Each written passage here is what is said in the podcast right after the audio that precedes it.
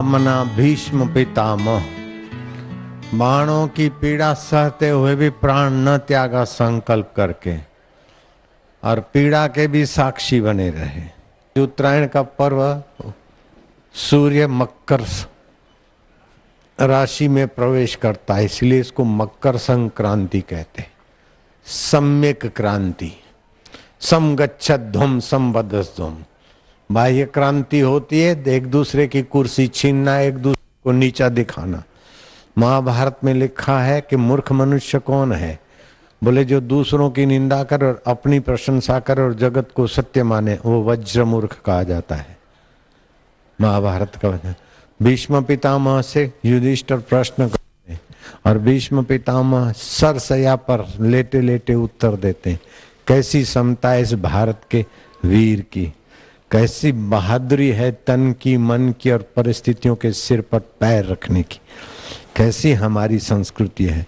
क्या विश्व में ऐसा कोई दृष्टांत सुना? अट्ठावन दिन तक संकल्प के बल से शरीर को धारण कर रखे और कृष्ण जी के कहने से युधिष्ठर को उपदेश दे रहे हैं और उससे भीष्म पर्व बना है।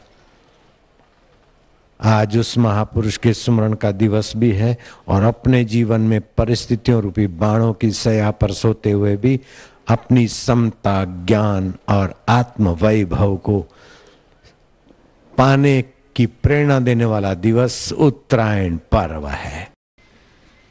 मकर संक्रांति, सम्यक क्रांति। ऐसी समाज में क्रांति तो एक दूसरे को नीचे गिराओ और ऊपर उठो, मार काट। मकर संक्रांति बोलते मार काट नहीं, सम्यक क्रांति।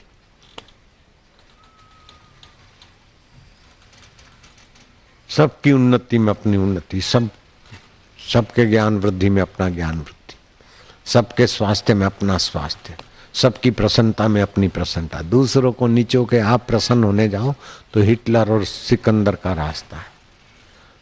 कंस और रावण का रास्ता है। श्री कृष्ण की नाई। है, गाय चराने वालों को भी अपने साथ उन्नत करते हुए। सम गच्छध्वम सम वदस्ध्वम उत्तरायण तुम्हें ये संदेशा देता है कि अब तुम्हारा रथ, जीवन का रथ, नीचे विकारों के केंद्रों के तरफ़ ज़्यादा ना जाए, ऊपर निर्विकार नारायण की धारणा ध्यान के तरफ़ जाए। आ जाए आ जाए। सूर्य नारायण को अर्घ्य देकर धरती पर पड़ी पड़ी हुई गीली मिट्टी उठा ले और उसका तिलक करे। और अर्घ्य में बचा हुआ तांबे के लोटे में पानी जो बचाया, थोड़ा बचा ले। उसको ओम त्र्यंबकम यजामहे, जप करके जब पी ले, अथवा तो आयु आरोग्य प्रदायक सूर्य नारायण मैं इस जल को अपनी जठराग्नि में प्रवेश कराता हूँ। मेरे रोगों का, पापों का शमन करने की कृपा करें। तो स्वास्थ्य लाभ होता है। बुद्धिमत्ता में बढ़ोतरी होती है। शिव गीता का थोड़ा सा पाठ कर ले। और 20 ग्राम तुलसी का रस 10-20 ग्राम च्यवनप्राश पानी डाल के घोल बना के उसका रस मिलाकर 40 दिन अगर कोई बच्चे को भी पिलाओ तो बच्चा बड़ा तेजस्वी होगा, प्रभावशाली, मति का धनी बनेगा। भीष्म पितामह, का ध्यान कर रहे हैं श्री कृष्ण। युधिष्ठर आए थे कृष्ण से मिलने को। देखा श्री कृष्ण ध्यान में उन्हें आश्चर्य हुआ। जो कुछ पूछना था श्री कृष्ण से, वो बाद में पूछूँगा, पहले तो माधव मुझे ये पूछना है कि आप किसका ध्यान कर रहे सुबह तो आप अपने ब्रह्म स्वभाव का सत्य चित्त आनंद, सोहम स्वभाव का, विश्रांति प्रसाद लेते लेकिन इस समय आप किसका ध्यान कर रहे थे, माधव? युधिष्ठर, इस समय धरती पर भीष्म की बराबरी वाला।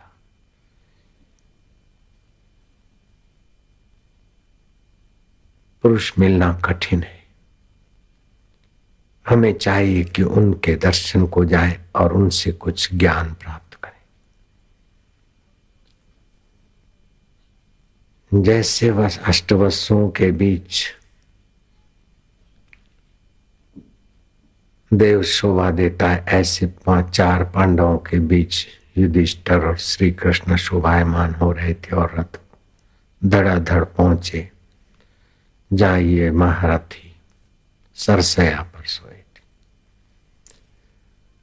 उत्तरायण निकट आ रहा है, शरीर छोड़ने की वेला है तो कई जति जोगी, तपस्वी, कोई ब्रह्मचारी, कोई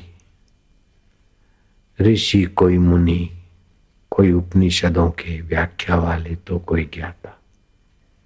कोई पयो व्रतधारी तो कोई फलहारी तो कोई वायु बक्षी तो कोई। भगवत प्रीति वाले, अनेक तपस्वी जति जोगी। सारे लोग जा रहे थे, सरसया पर लेटे लेटे सभी का। वाणी से यथा योग्य सत्कार कर रहे भगवान वेद व्यास भी बता कृष्ण जैसी हस्ती और युधिष्ठर जैसे धर्मात्मा लोग भी आए। तब भीष्म कहते हैं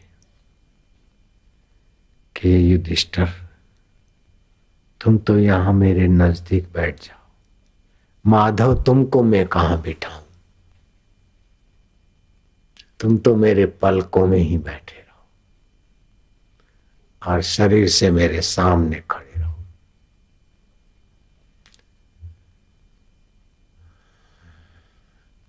पीताम्बर फहराता रहे और तुम्हारी मधुर चिंतन वाली मुस्कान बनी रहे। मैंने अपनी कन्या को सुसंस्कार देकर पाला पोषा है मैं तुम्हें अपनी कन्या दान करना चाहता हूँ। लंगोटीधारी ने कन्या को पाला पोषा और कन्या दान करना चाहते कैसी रहस्यमयी वाणी। कृष्ण ने कहा, युधिष्ठर जी, आपसे कुछ उपदेश सुनना चाहते कथा तो विस्तार वाली है, सार बात ये युधिष्ठर ने कई प्रश्न किए, उसमें एक प्रश्न ये भी था कि हम जैसे संसार को सच्चा मानकर जीने वाले लोगों की बुद्धि में भगवत की सत्यता, चेतनता, आनंदता कैसे प्रकट हो? मोक्ष का मार्ग गृहस्थी जीवन में कैसे पाए? तब धर्म के मर्म को जानने वाले भीष्म जी कहते हैं, गृहस्थी को तीर्थ यात्रा में जाना और जाना चाहिए और वहाँ विरक्त भगवत भक्त ज्ञानी, जति जोगी संतों का संग करना चाहिए। भीष्म पितामह, युधिष्ठर को कहते महाराजा, ऐसे महापुरुषों का संपर्क ग्रस्तियों को करना चाहिए और वासनाओं को नियंत्रित करके धर्म अनुकूल धन, धर्म अनुकूल वासना पूर्ति और मोक्ष का उद्देश्य होना चाहिए। धर्म, अर्थ, काम और मोक्ष। लेकिन कोई विवेक जगाने वाला सत्संग और सतगुरु मिल जाए तो कामना पूर्ति में समय बर्बाद न करे, कामना निवृत्ति करके मोक्ष लाभ कर ले। मोक्ष लाभ से बढ़कर कोई लाभ नहीं। युधिष्ठर महाराज के प्रश्नों के उत्तर देते देते भीष्म जी कहते हैं सात्विक गुणों से निद्रा का त्याग करे और प्रमाद से भय का नाश करे। आत्मचिंतन से निर्भयता को अपने आत्म स्वभाव को जगाए।